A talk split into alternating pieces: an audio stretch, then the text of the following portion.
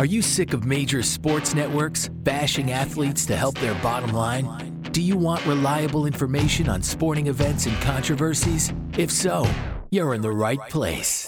Welcome to The Pound Perspective, presented by Nate Dogg Sports, a podcast based around discussions and debates about recent football, basketball, baseball, and MMA events. Now, here's your host, Nate Dogg.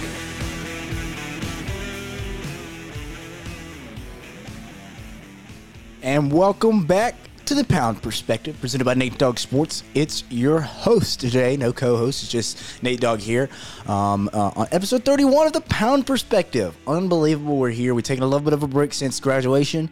Uh, you know, just kind of relaxed a little bit, enjoyed my, my, my, free time for a little bit, but um, we're back better than ever. We've been making some posts, but it's time to get back on the pod. It's time to bring y'all some more content besides what we've been doing uh, on, on, our social medias, and that's me talking to y'all, even if y'all care or don't care. Um, but there's a lot that I care about that's going to be talked about in this podcast, um, mainly the NBA playoffs. I feel so bad for not bringing y'all NBA playoffs uh, talk. It's been a minute since we've been here, so uh, I'm sorry that I haven't been able to get my knowledge. like I said, some of y'all might not care, but uh, I, I, like giving my opinions, especially about all this stuff that's going on uh, around the league, the association, uh, the NBA association. Uh, you love to see it. Some very competitive basketball. One of the best playoffs I've seen in such a long time. Um, uh, fun story storylines as this playoffs have gone through. Uh, some upsets, um, some surprises, some teams that uh, uh overcame their expectations, and some teams that are still playing uh, to the uh, overplaying those expectations to, to possibly get a finals and that team is uh, the Miami Heat that I'm speaking of. So we'll talk about them in a minute. We'll talk about how the man them them Nuggets are gonna be tough to beat as a Lakers fan. I'm just proud of our season. I'm gonna talk about all of that with the Lakers and uh, uh, what's next with uh, that uh, organization as well as the Nuggets. Give them the credit, man. That team is tough. It's gonna be whoever plays them in the finals. Good freaking luck. Um, but let's dive right into this, y'all. NBA playoff time. Um, was an amazing first round. Uh, I'm gonna go over all the results. I'm not gonna really talk too much about them uh, unless there's one that really catches my eye, which this first one does. Miami in five over the Bucks was wild, amazing series. Obviously, Giannis being hurt affected the outcome of that one. Still, Giannis comes back and they don't do much with him. So it was one of those things where you know so much time off it can really uh, affect your um, cohesiveness as a team even though that team's been together for years so that was a, little, a pretty big surprise for everyone i don't think anyone really thought the bucks were i think a lot of people thought the bucks were going to make the finals let alone uh, losing the first round uh, to the Miami Heat, while the Miami Heat now have a 3 1 lead in the Eastern Conference Finals. So they're kind of flipping that one on everyone's head. Um, hard team not to root for in those Heat. Um, move on to the Knicks oh, in five of the Cavs. That was a big surprise for me. I really like the Cavs. I thought the Cavs were kind of a sneaky team this year. Not a championship team, but a team that could, you know, maybe push, you know, a Bucks in that second round to maybe a seven game series. But I was very wrong with that. Knicks came out. Very tough matchup for the Cavs. It was really just a matchup based thing, in my opinion. Uh, when it came to that series, Knicks looked good. Um, not as good. Uh, didn't look as good in that second round though, um, and we'll talk about that in a sec. But uh, moving on to the Celtics in six over the Hawks. Um, yeah, I was a little surprised we went to six, but the Hawks fought. They put a lot of effort out there. I was impressed with their, um, you know, everything that they've been through this season with coaching the past couple seasons. So. Um, I was impressed by their effort, but the Celtics obviously were the best team.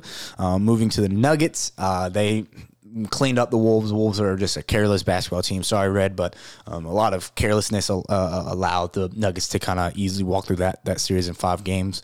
Um, and moving on to the Suns, five in five games with the Clips. Obviously, injuries um, affected the Clippers this season. Um, I'm not going to say much about the Clippers. That's every season for the Clippers. Uh, Kawhi thinks that he could play half the season and be ready uh, physically, and that just doesn't make any sense to me. I get not wanting to be tired of the playoffs, but also are you going to be physically prepared for those 48 minute games in the playoffs? Is your body going to be able to hold up? And I, I don't know if you haven't been playing except 30 games in, the past like 10 years it feels like that's over exaggerating but you know the, the, the, guy hasn't played full season with the clippers since he's been there um, Kawhi Leonard and Paul George he's been injury prone too since he's been a Clipper. Um, those are two two of my favorite players, so it's hard to say. Uh, it's hard to see that, um, even though they're Clippers. On the Clippers, it's hard. It's easy to hate the Clippers. It's hard to dislike some of their stars that I've always been fans of. But um, I'm not surprised. I didn't think that the I thought the Clippers could make a run if healthy coming into the playoffs. Paul George was injured. I knew that he was injured, so that kind of like pushed him to the side for me. I thought if healthy, that team is one of the best teams in the league. Um, depth wise, the moves that they made at, uh, at, the trade deadline were very good. I thought so. I was honestly a little surprised. Uh, but not because of the injuries. Um, and the Suns were a little bit surprised that second round. We'll talk about that in a sec. Uh, going to the Warriors in seven of the Kings, that was probably the best uh, series. It was the only series that went seven in the first round, and it was definitely the most competitive. Um, the Kings, young, hungry, couldn't get the job done over the champs, the defending champs. Uh, impressive effort though from the Kings. The Warriors just they just outmatched them, man. They just they showed their experience against a team that has no experience in the playoffs. And then the Lakers finishing it off against the Grizzlies in six. Uh, I was very happy about that one. I was just just happy that they could shut up that Grizzlies team, a team that talks a lot for, um, you know, the ha- for a team that hasn't done anything in this league really, um, not even making it to a conference finals yet. So. Um, they, they talk for a team that really hasn't won anything, so I was very happy to see that, um, and I was happy for my Lakers to get out of that first round. That was that was I, th- I knew the Lakers get out of that first round, so I was happy that they could. Um, let's move on to the second round. We'll just kind of speak through this. Um, don't want to spend too much time on all these. Uh, Heat and six over the, uh, the over the Knicks. Not too surprised by this one. I thought the Heat uh, had a really good matchup. I also thought the Knicks were probably pretty happy playing the Heat instead of the Bucks. Just to flip that around, though, it's the Heat were probably very happy to play against this Knicks team. Um, matchup wise, they were just Knicks. Knicks couldn't keep, up. They just couldn't keep up offensively. Excuse me with this team. So, um, not too surprised uh, by that result. Um, and then move on to the Celtics and seven over the Sixers. That was definitely the best series in the second round. Very competitive. Um, superstars came and go uh, would come and go in this series. One game you would have James Harden masterclass, and then you would have a Jayson Tatum masterclass, then a Joel Joel Embiid masterclass. So kind of bounced around between superstars and game to game. Um, at the end of the day, though, the best superstar on the court. Well, that's a questionable debate when Joel's on the court. This version of Joel, when he was hurt, the best superstar on the court, Jayson Tatum, showed up and proved that. Uh, injured Joel, you could tell throughout the series he was just not himself fully. Um, don't want to take anything away from the Celtics, but um, Jayson Tatum's masterclass in Game Seven, 52, 51 points. I can't remember off the top of my head. 50 piece. Uh, I, I know that for sure. Um, I was in, in, complete awe watching that performance. Um, and, and, he just proved that he's the superstar he is. I need some more consistency from him. Uh, we'll talk about the Heat series and his inconsistencies so far in that series. Um, I need more more consistency from JT when it comes to him being a superstar. I think he's a superstar, but I just need a, that consistency just a little bit more. Um, but his best is top five in this league. So um, very impressive. And I just want to shout it out, uh, JT. Shout out JT in that game seven performance. Nuggets in six over the Suns. Suns were a pretty big surprise for me this season. I didn't think they would. Um, any team with Kevin Durant has an has a chance it proves that they only had Kevin Durant and Devin Booker in this series. Devin Booker had one of the best, if not the best, um, um, postseason of all the players, superstars in this in this uh, postseason so far. I mean, he's been uh, unstoppable. Maybe behind Jokic, who's been getting triple doubles every single game. It feels like. Um, Devin Booker was on a different planet. Kevin Durant was struggling. And it's one of those things where it's like, when is Kevin Durant going to have one of those games? Is he going to have one of those just, I'm the best player of the planet games? Never did in this entire series, mainly because the Suns just did not have enough talent around them. You can say they have two of the best superstars, and that's not even a debate, but that team was not fully built. It was not deep enough. They got rid of all their depth for Kevin Durant, and that was shown uh, against the Nuggets. Lakers in six over the Warriors. Very happy about this. Defend, de- defeating the defending champs um, in LA.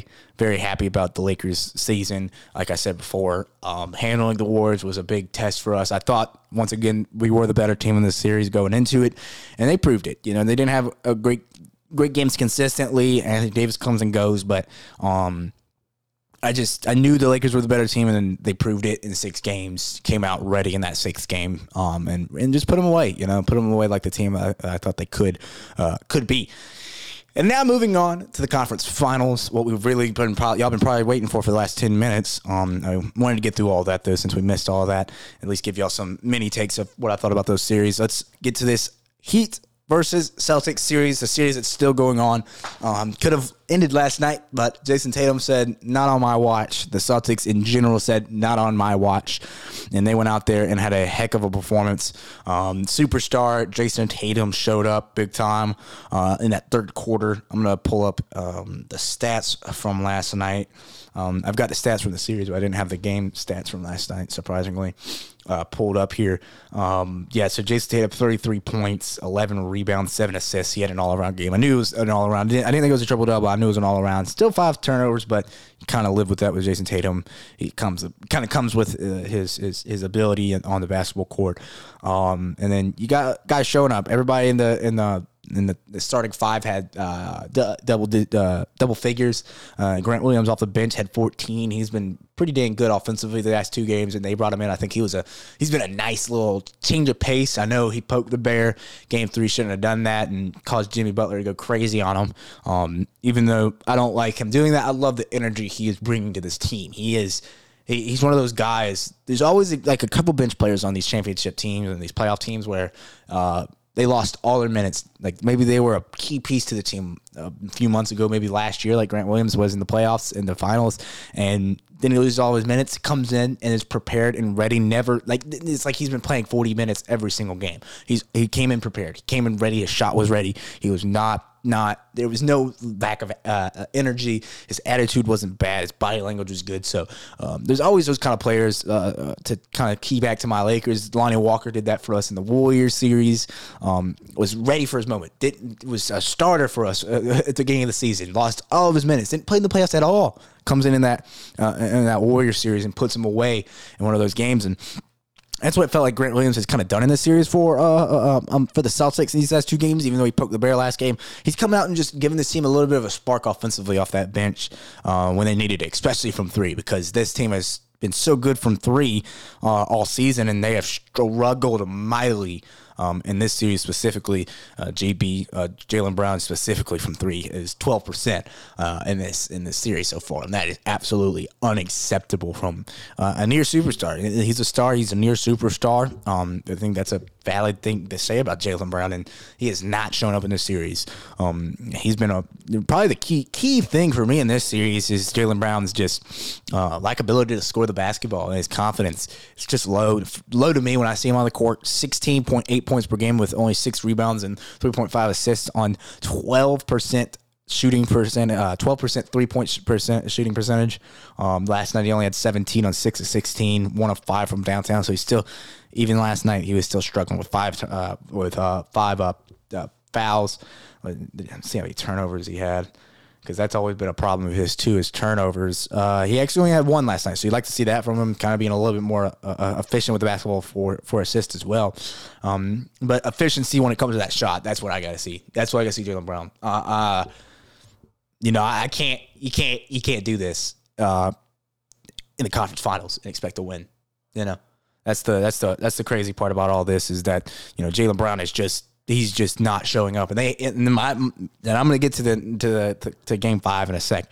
Um, but that that has been one of the biggest things is you know the Heat are getting contributions from Gabe Vincent, Caleb Martin, Bam Adebayo, Jimmy Butler. The Celtics are getting Jayson Tatum's 27.8 points per game. That's almost it. Next leading scorer, 16.8 16 points per game. Next leading score, 11 points per game. Yeah, and those four players I named for the Heat 26.8 for Jimmy Butler, 18.5 for uh, Caleb Martin, Gabe Vincent, 17.5, Bam, 16.3. And, and Caleb Martin and Vincent are shooting 46% from three, 50% from three. Both are shooting over 55% from the field. Caleb Martin shooting 63.8% from the field. That's a shooter. That's not a guy that's going to the basket every time. That's not a center that's sitting in the paint and hook shotting it. No, that's a guy from shooting from three. That's a guy shooting the mid range. He's attacking the basket, but he's shooting the ball. He's a, he's a shooter. It's insane that he has that high of a shooting percentage. And that's been the story of this series so far too. You know, I could talk about JB not showing up and Stars not being there, but man, this role these role players for the Heat have been unstoppable nearly. I mean, they have shown up every single game. It feels like. Uh, I think yesterday was probably the only game they really didn't get much of a contribution. Um, yeah, Vincent had a good game, and Martin once again. Those two guys are are, are just staying ready every single game. Uh, 17 from Vincent, 16 from Martin. So they didn't get the the other guys besides those two guys um, didn't really show. Bam, uh, he didn't. Uh, ten points. That's not bad, but zero assists, five rebounds. That's not not much of a dominant presence. Jimmy, he had a good day, twenty nine. Obviously, it was a little cold in the second half, so um, uh, kind of allowed the Heat. To, I mean, the Celtics to take that big lead on him late. Um, so th- that that's the biggest key takeaways for me in this series is you know Jaylen Brown not showing up in this series at all. Um, terrible shooting percentage for this team. Let's actually look at it right now. I have the team stats pulled up for the series. Shooting percentage for the Boston Celtics is 32% right now, while the Heat are shooting 41%. So there's there's the flip right there. You know, the the Heat were shooting lower than I, I think near thirty percent, if not lower, in the regular season this year. While the Celtics were one of the better teams at the three, and they can't shoot they can't shoot anything in these in this series. And the Celtics, I mean, the and the Heat can't miss. Um, so it's one of those things where that that kind of just paints the picture so far. The the the Celtics are not winning in the ways that they have to win. The, the Heat know how to they know how to beat this this this Celtics squad, and that's not letting them hit 15 threes. I think the stats are I think they're undefeated when they hit 15 threes in this postseason and uh, winless when they don't. So if they don't hit 15 from that three point line, it's it's dang near a guaranteed win for you. So uh, I, I think that's what um, uh, Erik Spoelstra has really told his team. I know there's been multiple timeouts where he has said, "Hey guys, this team can only beat us if they hit the three. You know, they're gonna hit their shots. Like last night, the post game, he said, "This team just hit their shots, y'all. It was they were bound. They were they were due. You know, this team doesn't just miss their shots four straight games. They have not lost four straight games all year. Didn't really expect them to lose last night. It was tough being on the road. Um, but they showed effort, especially after game three when it looked like they quit on everybody. So um, you love to see that effort and, and, that display of competitiveness in game four um, from this team because there was a lot of talk about them quitting. Um, Magic even came out and had something to say about it. And the only other franchise that Magic respects more than the Celtics is his Lakers. So, um, there was no surprise there when it comes to Magic's comments and stuff. Um, but overall in this series, it's it's it's been a heck of a series. Um, a shock. That's that's probably the biggest word I would use so far. Um, but it's not over. It's not over. First one to four. Celtics got to get three more, four straight. Um, it's going to be an uphill battle. Uh, I'll give you all my prediction for Game Five uh, soon. Um, but I, will say this: the series is not over. The series is not over. The biggest game is the next game. I don't want to talk too much about all my points in that, um, but the biggest game of the series is the next game.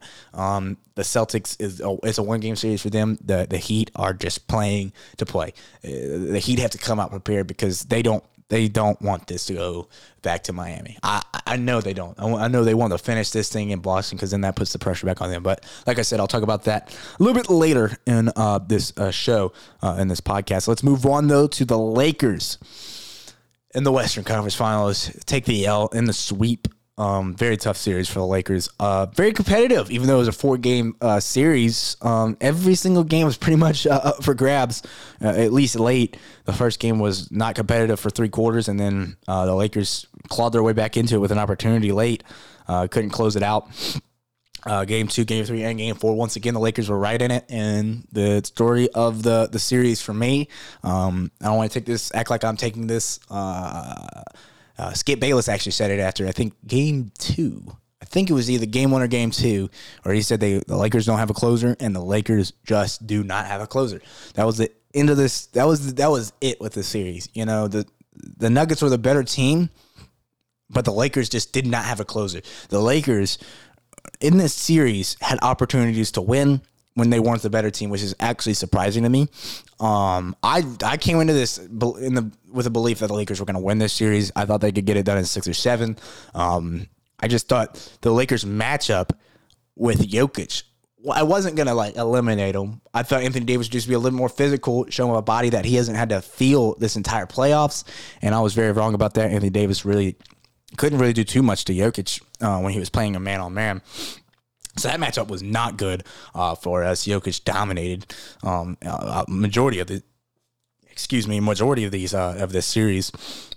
So that was a big thing, and and then it came down to the Nuggets having a closer. The Nuggets had a guy that could go get you a bucket any point in that game at any moment. Jamal Murray could go get a bucket for that team and, and just kind of either stop the bleeding or take over or switch the momentum, anything, anything that they needed. It came from Jamal when it came to an energy standpoint, because I mean Jokic he doesn't play with that much energy. He's he's a little bit slower out there, but my gosh, does he make it work? Jamal goes out there and he makes he, he makes shots that just literally take the life out of you, man. He makes shots that literally demoralize you. Um, and as a team, that's got to be just tough when he's making those step back 30 footers and to close the game it's just like one of those things where it's just like gotta put the hands up man you gotta put the hands up and it's his night it's his night the worst thing was it was three nights uh, for jamal murray in this series it felt like um, uh, the lakers didn't uh, the Lakers matchup with Jamal wasn't as much of a problem for me than the Jokic matchup. the The problem was they were unwilling to make the adjustment on on Jokic till to game four, and to, as a starting lineup move. I mean, like putting Rui in and putting Dennis in. Um, I don't understand the offensive approach this series. I'm trying to outscore this team. You know, putting uh, uh, putting D'Lo in the starting lineup and taking Dennis out, and and um, there was just some interesting moves for this this lineup uh, throughout this series that I just thought if you make one move, it could have really changed the series. Uh, putting Rui in uh, game four really helped us early. Got a 15 point lead. Uh, Rui wasn't doing much, but um, defensively, we just looked a little bit more confident. Um, the LeBron game four was absolutely unbelievable. We'll talk about him in a second too. Um, but it, it, when it comes to this series, man, I, will give you all some uh, insight into um, everything with the, the Lakers uh, the, and the and the Nuggets. Let's look at some stats here. Um, Jamal Murray averaged in this series, where is it? Thirty-two points per game, uh, six rebounds and five assists, three steals a game as well. That that's that's a stat that I didn't even realize that he was dominating in as well. Three steals a game for Jamal in this series is ridiculous. Um, Nikola Jokic, obviously, he had a crazy triple double series 20, 27.8 points per game, 14 and a half rebounds, and 12 assists, uh, one steal and one block a game just dominance, dominance at its highest level. Um, 41% from three, 50% from the field. Uh, J- Jamal was hitting 40% from the three.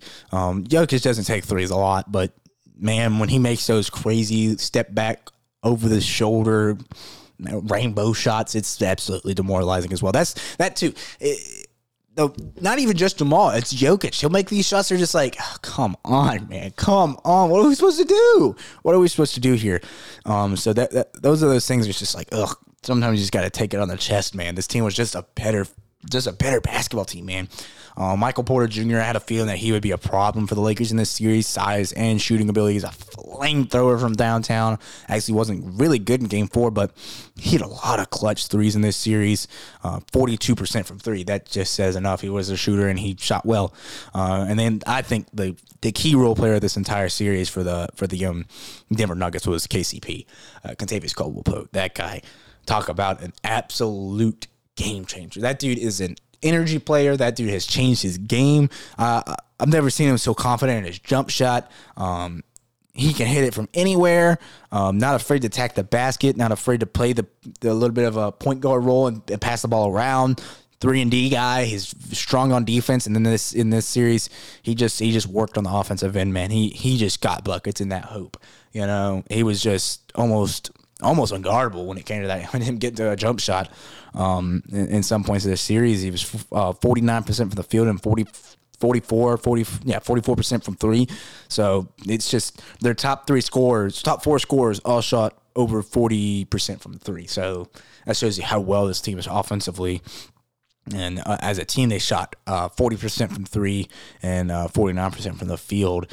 Uh, moving on to the Lakers, LeBron led the way for the Lakers with 27.8 points per game, uh, nine rebounds, 10 assists, near triple double. Anthony Davis, 26.8 points per game, 14 assists, uh, three blocks a game, and a steal and a half. LeBron would have a steal and a half too in a, per game. And then Austin Reaves, he was our clutchest, most. Um, definitely our clutchest player, but also the biggest. I don't, I don't want to say surprise, but just I don't know what the word I would use actually. Uh, I'll come back to that. I don't know what your word I would use. I would just just efficient. I, I guess that's the word I'll use. I mean, absolutely efficient, man. That guy, he he better get paid. He better get paid. We're gonna talk about some offseason moves for the Lakers in, in a second too, but that man better get paid AR 15 better get paid. Austin Reaves, absolute bucket, 21 points per game in this series, five assists, uh, shooting 55% from field and 56% from three. Didn't get enough looks from out there, honestly. That was on our team. And then my other favorite player, other role, this master role player, understood his role and played it to a T.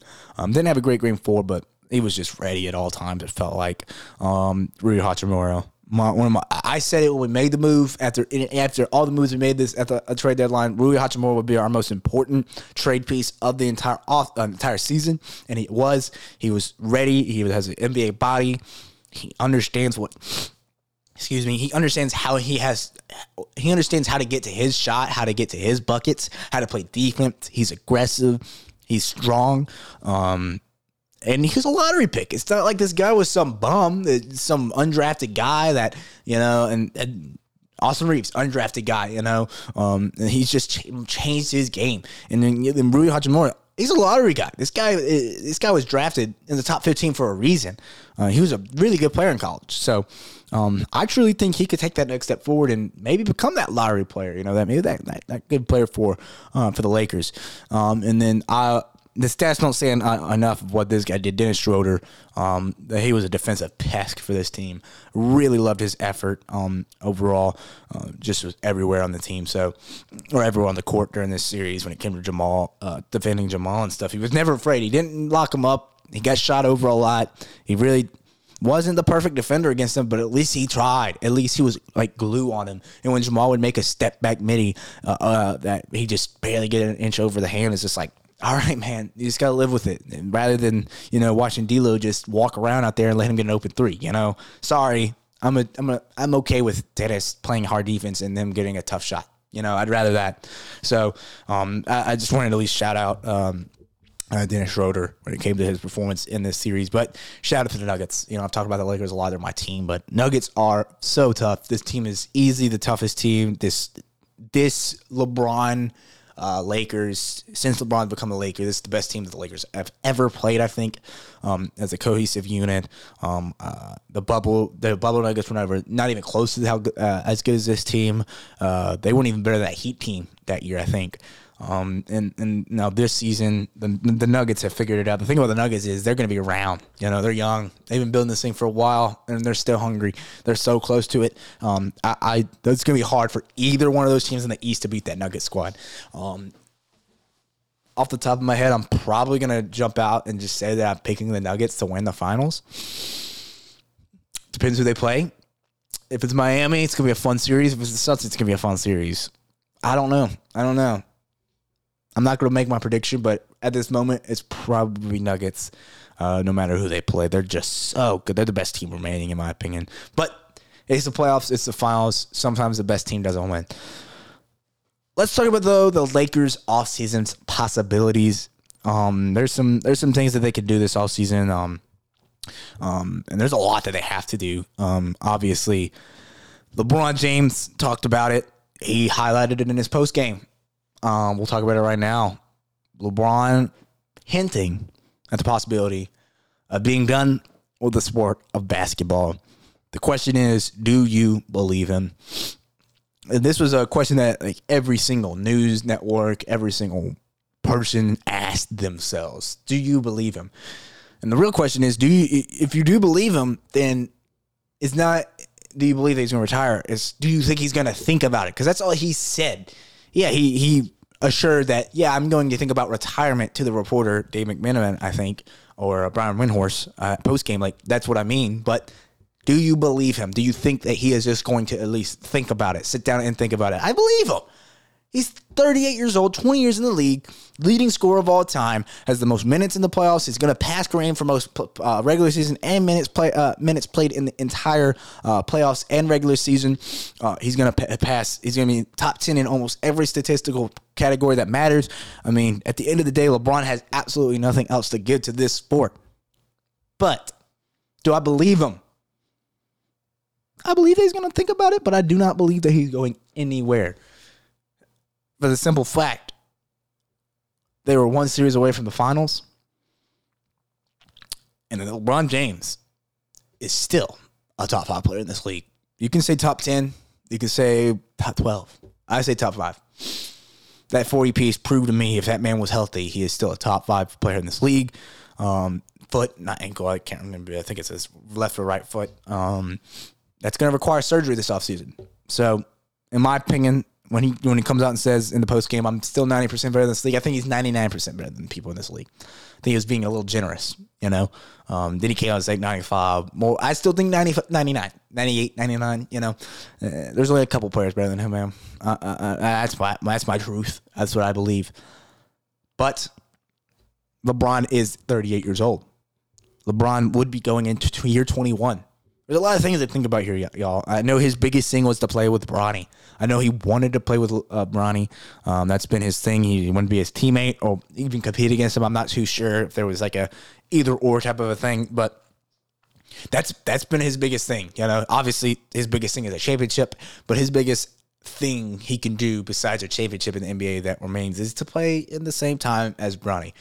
But also saying that that's that's my dream. Maybe that, that's not maybe that's not his dream. You know that maybe that's not what I want to do. Maybe that's that's maybe that's not what he wants to. do. I mean, it's what I want to do, but it may not be what he wants to do. You know, Bronny just signed with USC over the last week or so. So he's gonna be sticking around at home and stuff. So it, it, it raises the question, man. Do you believe LeBron? I believe him. I believe that he's gonna sit back, think, not think about it immediately. You know, relax, soak in the season, hang out with the fam, hang out with some friends, I think he's to think about it. I do. And I think this is the first time LeBron's ever even given it a thought. Um, and it's crazy to even think about LeBron giving retirement a thought. But we got to realize that this man's not going to be around forever. He's 38 years old. You 20 years in this league. Appreciate greatness is all I got to say. Appreciate greatness while it's still here. It's funny how many people get sad and mad and and uh, thankful once a, a, guy comes out and says maybe it's done for me. You know, maybe I'm out. You know, the haters become real fans real quick once they realize that guy's no longer going to be in the league. So um, just appreciate it, man if this is it, and if next year's it, if, if he's done in five years, who knows? Whatever it is, I'm thankful that I got to watch the best version of LeBron James, this version of LeBron James. And, you know, as a Lakers fan and as a LeBron James uh, fan, you know, I, I, am just thankful that he gave me all the memories that he has given me in this time. Um, and, uh, we'll see. We'll see. I can't change his opinion, and I, I, but I'm still pretty confident that LeBron knows that he has a lot left in that tank. Maybe not a lot, but I think two to three more years left in that tank if he wants it at, at a high level. And um, it's up to him if that competitive if that competitive juice and those competitive juices are still flowing in him. I think they are. Um, people say he's the most competitive person they know, so I just don't think he's going to walk away when he's still at uh, uh, such a high level in his in his playing ability. So I'd be very surprised. Quick thing, uh, thing around these news networks is should you take a year off? Take a year off? Take a, no, no. No, that's my simple answer. I'm not going to go too in depth with that. No, that's the stupidest thing I've ever heard. LeBron's not taking a year off of basketball at 39 years old and then coming back for 40 for his when he's 40. No, that makes no sense. The man is 38 years old. If he's coming to play back to play baseball, basketball, he's coming back to play basketball or not. He's retiring or he's not retiring. Okay, stop these narratives. Stop this crap if he comes back a little bit later in the season next year, I won't be surprised if he gets that surgery and says, I'm going to push off till December. Maybe I could be back by October, but let's push it off till December. Let my body adjust and everything. Let me build my body up. And I think the Lakers might can survive until that point. We'll see. But um, that wouldn't surprise me as much as taking a year off. What, at 38 years old, that's crazy. That's crazy, bro. It's crazy. That's some stupid stuff, man. Don't believe it. Don't believe it. Um, but that will do it for my LeBron James possibly retiring talk. The once again, thank you, LeBron. Let's go into the Lakers offseason moves because this team is still a team without LeBron or not. Um, let's look at. I'm gonna give y'all some, you know, levels of what I think the Lakers can do in this offseason when it comes to their moves. I got uh, three levels. I got keepers. I've got on the bubble guys, guys that I wouldn't mind keeping or leaving. Um, and see you later, guys. Out of here. We don't, I, if you're on this team next year, it's a problem. Um, and then free agents, I would love for the uh, lo- love to see the Lakers at least make an attempt for it. Some of these guys might be a little outlandish. Honestly, one of them might be a little outlandish. The most the other other guys that I've got on here are kind of reasonable. I tried to be realistic. I didn't put Kyrie uh, on here because I don't think Kyrie's coming to Lakers, and I didn't put a trade for uh, Trae Young because I I don't want that defensive nuisance on my team. I had D'Lo. Um, I like D'Lo. I like D'Lo more than I like Trae Young. So I don't want Trae Young. Sorry, that man's led the league in assists the past two years. He is not a good three point percentage shooter. He might take a lot of threes, and there might be some cool 30 footers, but he still shoots 33% from out there. I don't want him. I don't want him. I don't want him. He's closer, though. So, um, let's get into it. Let's get into it. Keepers. Keepers for the Lakers next season.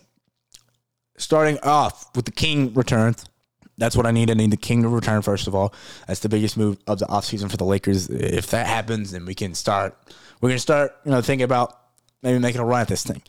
Uh, keeper, obviously, this name's floated around. Another stupid thing that's out there. Anthony Davis will be back with the team this year. I get it.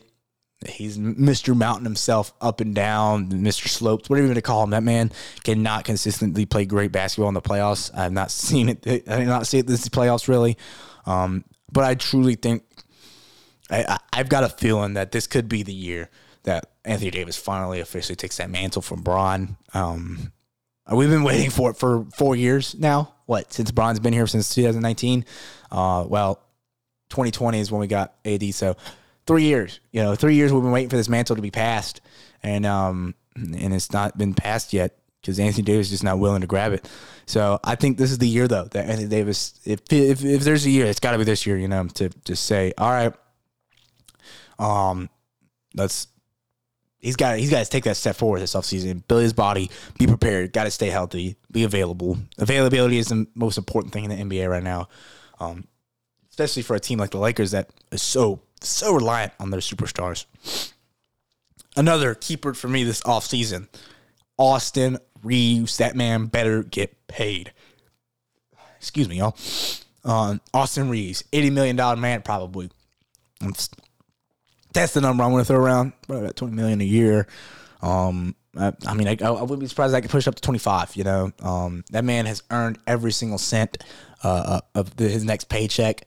Absolute star. I would be honestly shocked to the to the core if the Lakers somehow found a way not to bring this guy back. Restricted free agent, so you can match whatever is offered to him. I imagine he's going to get offered around eighty million dollars. So, um, be prepared. Be prepared, Lakers. You're gonna have to you have to bust up in that uh, that piggy bank for a uh, AR-15.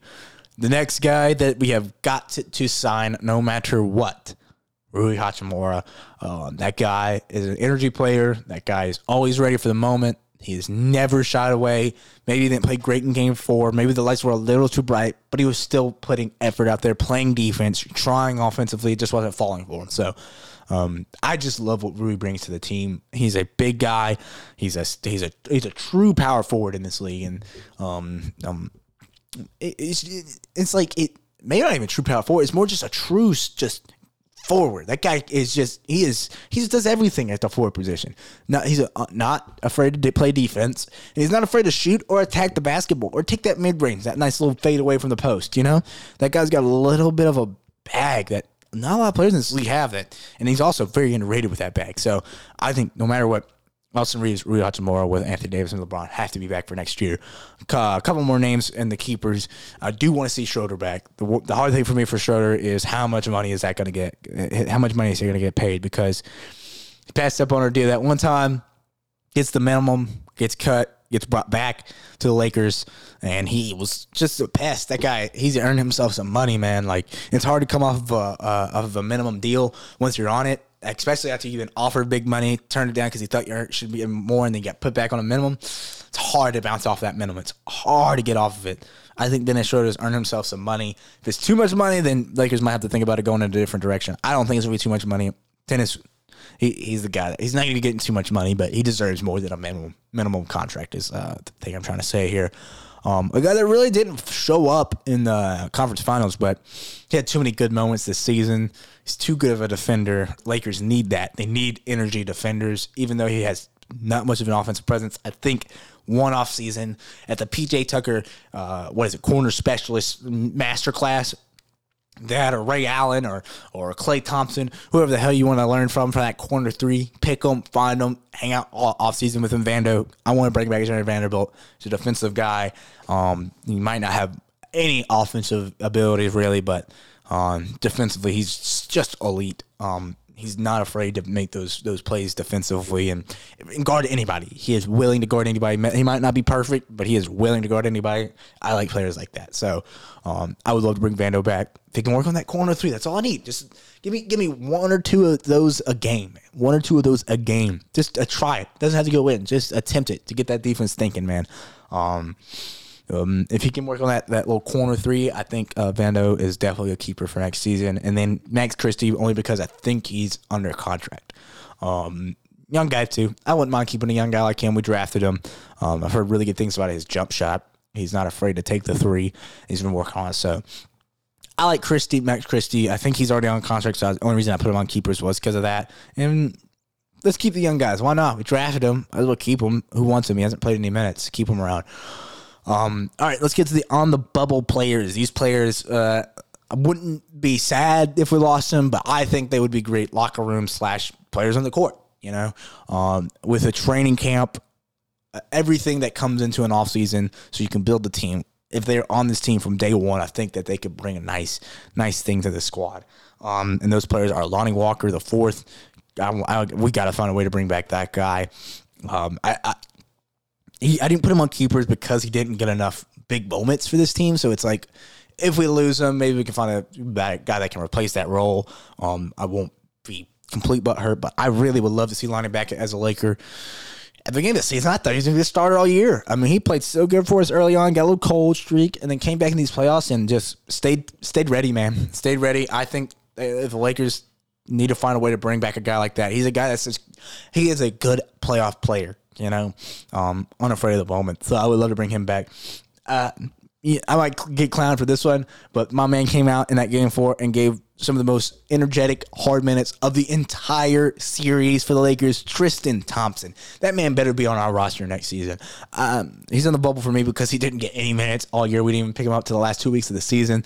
Um, but that man, there's no reason that man should have been a free agent until the two weeks of the season. There's no reason that man that should be working on ESPN during the year. That guy is a legitimate basketball player still.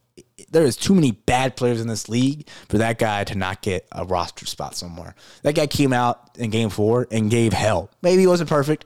Maybe Jokic worked him a couple times, but he came out and gave effort. He came and gave us a little bit of energy. Played defense, set picks guarded Jokic. You know, just tried, passed the ball, wasn't afraid to run the floor as a big man. He was not. He gave a little bit of a spark at that center position the Lakers have not had all year. AD was gassed in Game Four. He was gassed. It was one of those things where it's like, what, what are we doing, Anthony Davis? Like, how is how is Tristan Thompson not working right now? So that's one of those things where it's like you gotta find, you gotta bring back this guy, even if he doesn't play any minutes. He's a locker room guy. Um, I think he's just he's a guy that you know if he doesn't get any minutes, oh well, he's your 15th player. That guy's never going to get minutes anyways. I'd rather him be our 15th player than someone that has absolutely locker absolutely no locker room presence either. So I think Tristan Thompson brings value to the team even if he's not even playing on the court. Um, so I would like to see him uh, come back. And then a guy he I didn't want to put him to see you later because he had too many good moments for this team. Uh, not a lot of uh, there were some bad moments, but the bad moments didn't kill our season, so I can't I can't be too bad on him. Plus, he's been one of the best shooters in the league the past two years. He just got a cold streak. It happens to shooters. Malik Beasley. I would I would like to see him back on the Lakers next year. I think him uh, full full off season with the Lakers. Find him a role on that two, on, on on the seconds I think he would be a great addition to this team, or a great, um, not an addition, bring back to this team, I guess you would say, um, for next year. Because I, I, think it was, I think it was second or third last two years in threes behind Steph Curry and Buddy Hield. I think he was third behind those two guys in the last two years in threes. So it's like this guy can shoot. This guy has he's got been given opportunities and he makes them. He's got a little bit of a cold streak, man. So uh, I would really like to see um, the Lakers uh, bring back Malik Beasley for next season. Uh, all right, let's get to these see you laters. See you laters. I'm not gonna I'm not gonna stay too long on these. Uh, these two guys. Uh, one of the guys is absolutely for sure out of here. Don't want to see you ever again on this Lakers squad. I loved you while you're here. Your two stints here uh, gave it away a little bit, but the other guy. I respect him. He played his heart out for us during the regular season. Just didn't get any minutes uh, during these postseason. So wouldn't be surprised if he's gone, and wouldn't mind to see him gone. Uh, get a little more of impact player. So first guy, first things first, let's get this guy out of the way. I already know him, D'Angelo Russell. Get him out of here. I would love to have him on a minimum. I'll take him on a minimum. You know, a minimum, vet minimum. I'll take that in a heartbeat. But I ain't paying that man 30, 20 million dollars. No, no, no, no, no, no, no, no, no. No. That man just lost a lot of money. D'Lo lost a lot of money. Goes crazy against the Warriors. Pretty much people are talking about, oh, this guy's gonna be the third guy for this Lakers team. This guy's gonna get paid. Might be a Laker for a little bit. Mm-mm.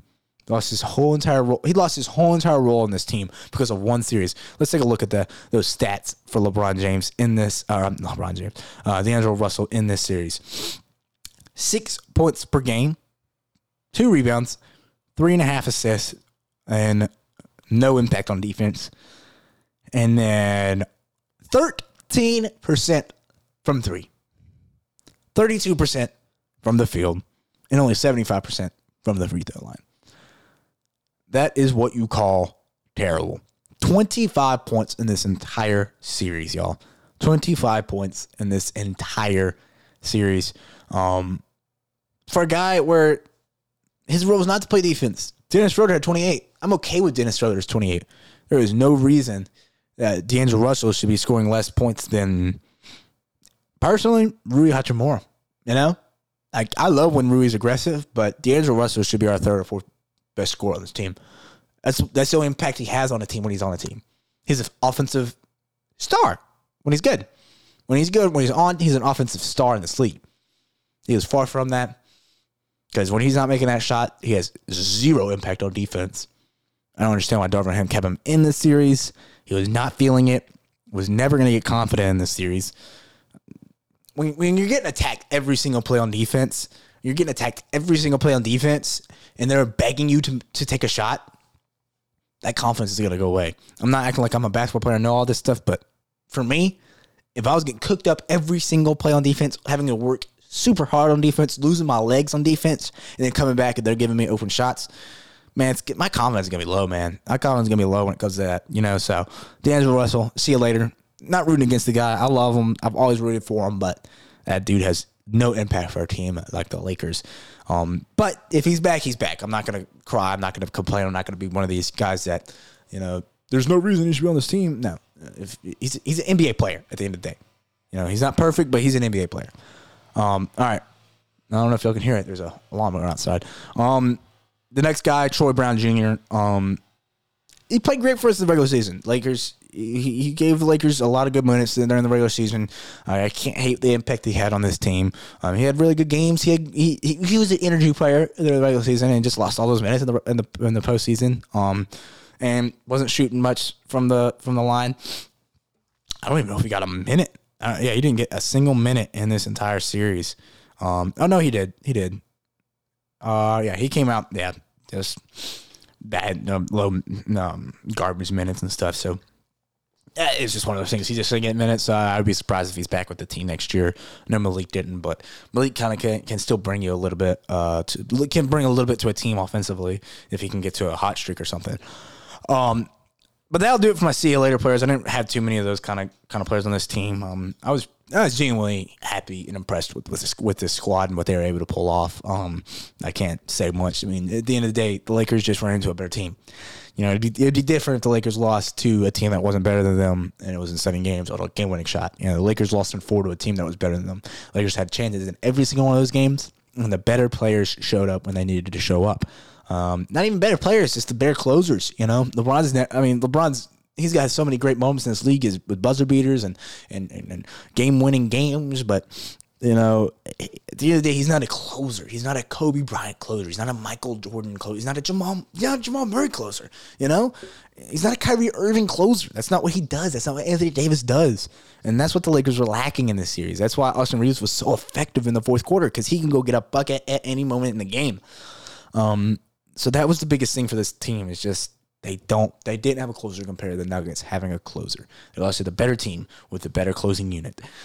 Um, but that'll do with my see you later players. Sorry, I go on the Lakers tangent. It's been a, been a rough last couple days. Um, I had to get this all off my chest. Uh, quickly, let's get into these free agents that I would love to see uh, the Lakers maybe take a run at. There's a lot of big names out there. Uh, I kind of wanted to be a little realistic here. Obviously, you can throw the Kyrie name out there. I don't think the Lakers go after him unless he's signing less than twenty million. Uh, that's the only. Uh, I think the Lakers can only afford it if it's less than that because there's no reason, no reason, there's no way the Lakers don't match Austin, and I would be surprised if they don't match Rui. I mean, at the point for Austin, matching Austin, you might as well match Rui because you're not probably gonna be able to bring Ky- Kyrie anyways if you match Austin. So, in my opinion, once you match match Austin, Kyrie's probably out the window. Um, that possibility unless he's taking less than twenty million dollars, and I just I'd be shocked. I'd be shocked if that happened. Um, so the, the the guys that I really like, and these guys might be twenty million dollar guys. Some of them. Um, I think specifically this first guy because how good he's been playing the last couple of seasons, how much he, he has improved his game. Some people might not, might not even know this guy, and it's kind of disrespectful if you consider yourself a basketball fan and don't know this guy. And this guy is the definition of a worker, a energy player, uh, a defender, and has absolutely improved his offensive game. Jerami Grant, that dude, he is a worker, man. I am a fan. I have been a fan of this guy since I think the Thunder. Yeah, where did he? Hang on, let's see. Where did Jerami Grant start his career? He started with. He's on the Trailblazers. He was uh, drafted by the 76ers. Okay, so then he got moved. Okay, Okay, he got moved to the Thunder. Okay, okay, and he was with the Nuggets, and then he was with the Pistons, and now he's with the Blazers. Okay, okay. I remember his his days with the Thunder were, were pretty fun days, uh, and with uh, the Nuggets uh, in that 2020 season. I remember him that year. I was like when we beat him in the in the Western Conference Finals. But that man has taken a massive step forward, and I think he would be an elite, an elite number four next to Anthony Davis if y'all want to keep Anthony Davis at that center position fully for it if you're going to do that. If you're saying, hey, Anthony Davis, it was your first year as center and it was pretty pretty good job. Let's let's run it back, get bigger, stronger, more just to that body, see if we can stay more healthy, and let's try and run it back with this um, elite defender in the four spot. So you kind of have some help down there. Um, I would love that move. I think that would be my favorite move if the Lakers make one this offseason when it comes to a role player if you want to get a role player, if we're getting a star, I'd be happy if we landed Kyrie. I would be happy. It's, it's, it's hard not to be at least a little happy. I'd be a little scared, a little nervous. Probably not as happy actually, because there's a lot that comes with Kyrie Irving. Um, even though I'm a massive fan of the guy. Um, but I would love if the Lakers go and get a Jerami Grant um, to kind of match with Anthony Davis on the defensive end. Uh, it, this is kind of a flip on its head. If the Lakers said, "All right." The center with Anthony Davis, uh, it it worked, but we won a championship with Anthony Davis at the four. Let's see if that works again. You know, let's go that approach where we get some centers like Dwight Howard, JaVale McGee, Maybe stays at the four position. He could play that help defense, you know, bang up Jokic. That's how they kind of beat him in that last time.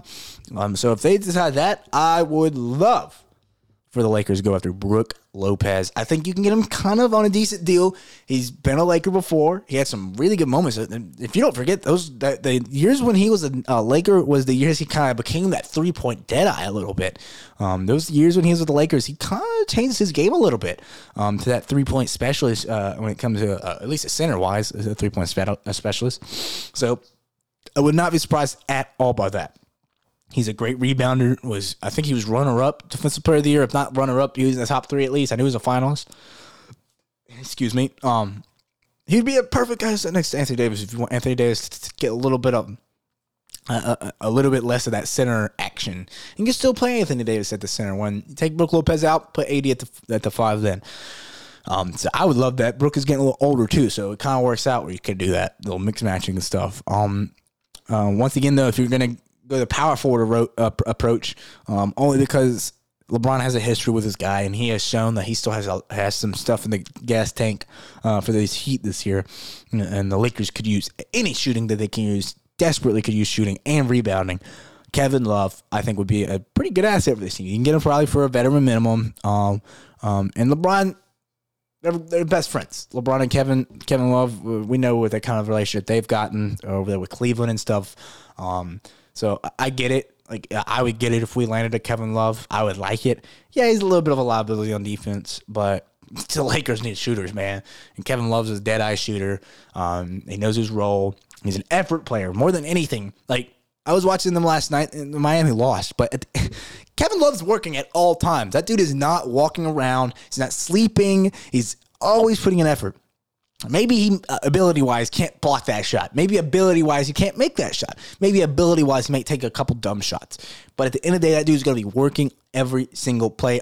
Defensively, he might not even be that good, but guess what? He's to try. People forget that he locked up Steph Curry in that, that game seven uh, for that for the big for the for a game winning sh- uh, tying or winning shot, whatever it was.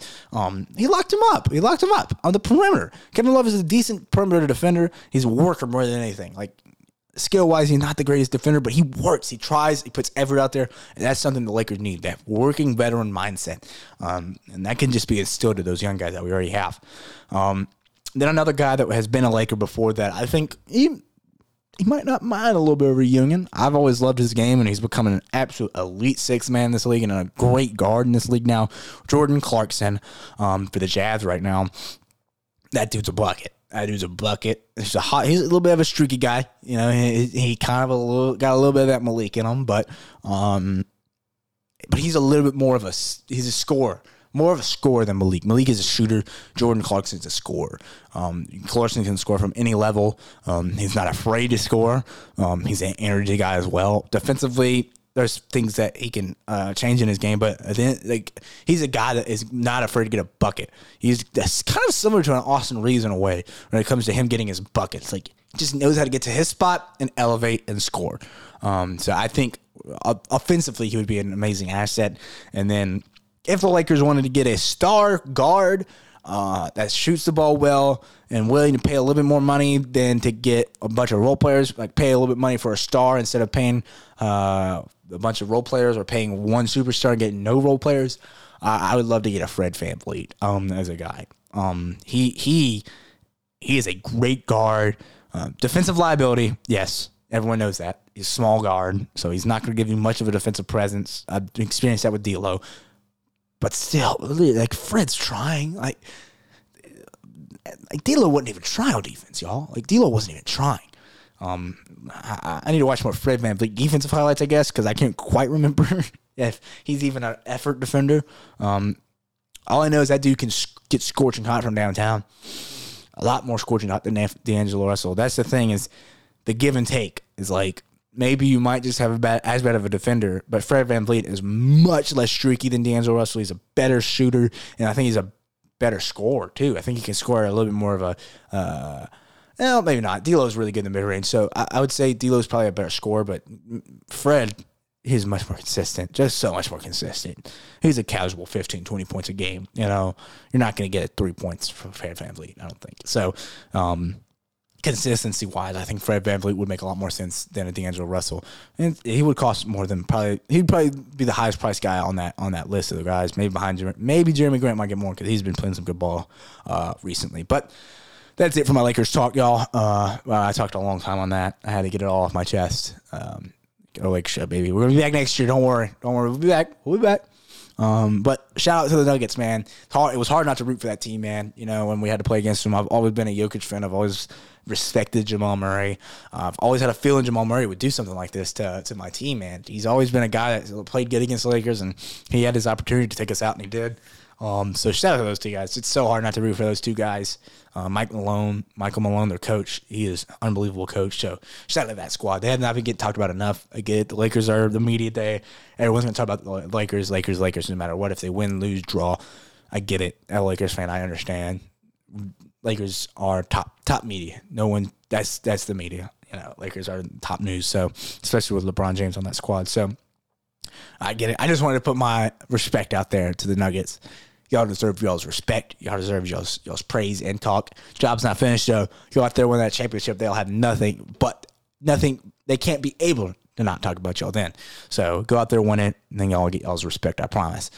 Um, let's move on though from the Lakers. Uh, I want to just quick little shout out before we get into my game prediction, game five prediction for the Celtics versus the Heat, and close this thing out. Um, the Carmelo Anthony yesterday officially retired from the National Basketball Association. Um, the 10 time All Star, uh, six time All NBA selection player, ninth all time in scoring. Stats are 22.5 points per game, six rebounds, and 2.7 assists. Obviously, those numbers uh, probably were affected by his later later years in the NBA, but at the end of the day, no one will ever disrespect or underestimate the ability that Carmelo, Carmelo Anthony had on that court generational talent, um, an absolute star, offensively one of the best players of all time, and the the craziness this world has uh, is crazy. You know, the the youth these days they're referring Melo is now LaMelo Ball instead of Carmelo, which is absolutely disrespectful. Melo will always be Carmelo Anthony to me because um, that man, that dude, what he did in his prime, unbelievable. People truly, truly do forget. So I want to give my respects to Carmelo Anthony. Hell of a career. You deserve your praise, uh, just like everyone else in that that that uh, draft class uh, that was in there with you. I think LeBron's the last one. Crazy. all right. Game predictions. Game five. Celtics versus Heat. I touched on it a little bit. I don't want to get too too much longer in this pod, so I'll wrap this one up.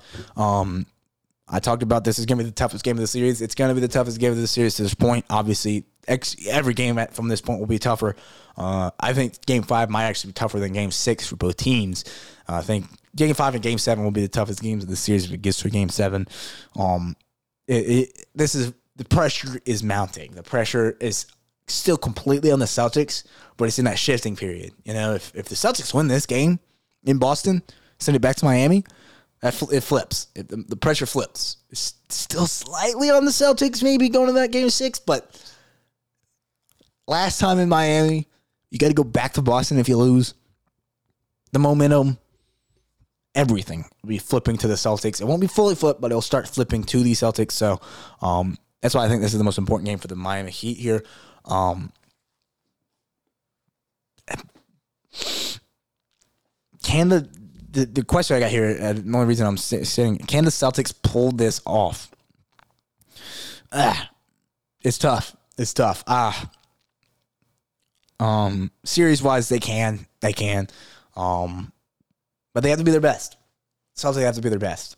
Celtics have to be at their absolute highest level offensively and defensively, like kind of stuff that they were in game four. Um, third quarter, Jayson Tatum has to play like that all game. Um, Jaylen Brown has to be there at every moment. He cannot take off moments. He cannot miss four threes out of five threes, four out of five threes. He's got to stop that. You know, this team, this Heat team had moments last night to win, and they just couldn't put it together late. Celtics responded every single time. So for me, Celtics have to be at their absolute best, and the Miami Miami better not get caught slacking. Is all I gotta say. Because if they get caught slacking in Game Five, that ooh, that momentum starts flipping, brother. That momentum is going to start flipping real quick. Um, but like I said, the, I, I, truly think this. The rest of the series comes down to Jaylen Brown. You know, I think Jayson Tatum will show up in Game Five. I think Jayson Tatum's going to show up for the rest of the series if it goes keeps going. I think Jayson Tatum understands what this moment's like. I think Jaylen Brown has got to wake up though. Jaylen Brown has got to understand that he is bringing this team down. That man's got to get ready. Got to get ready. To get prepared. I need him to stop taking threes. I don't know what else he needs to do, but at the end of the day, Jaylen Brown, figure it out, brother. Um, and the Celtics can win Game Five in this series. I got Boston winning game five, 115 to 108. Let's see if this series goes to a game six. That will be tomorrow at 7:30. But that'll do it for us on the pound perspective today. My camera battery is dying over here, so it is time to ease on out of here before I lose this video. So, thank y'all all once again for listening to the Pound Perspective. Don't forget to follow us on Instagram and Twitter, and Nate Dogg Productions on YouTube and Facebook to follow all all, all of our content, all of our posts, all of our clips. So, uh, once again, we hope y'all enjoyed episode 31 of the Pound Perspective, presented by Nate Dogg Sports. Have a great day. Thanks for listening to the Pound Perspective. If you're interested in joining Nate Dogg for an episode or need more information on Nate Dogg and his brand, contact him at natedoggsports.com. And don't forget to share with friends and family. Thanks again for listening to the Pound Perspective, a breath of fresh sports.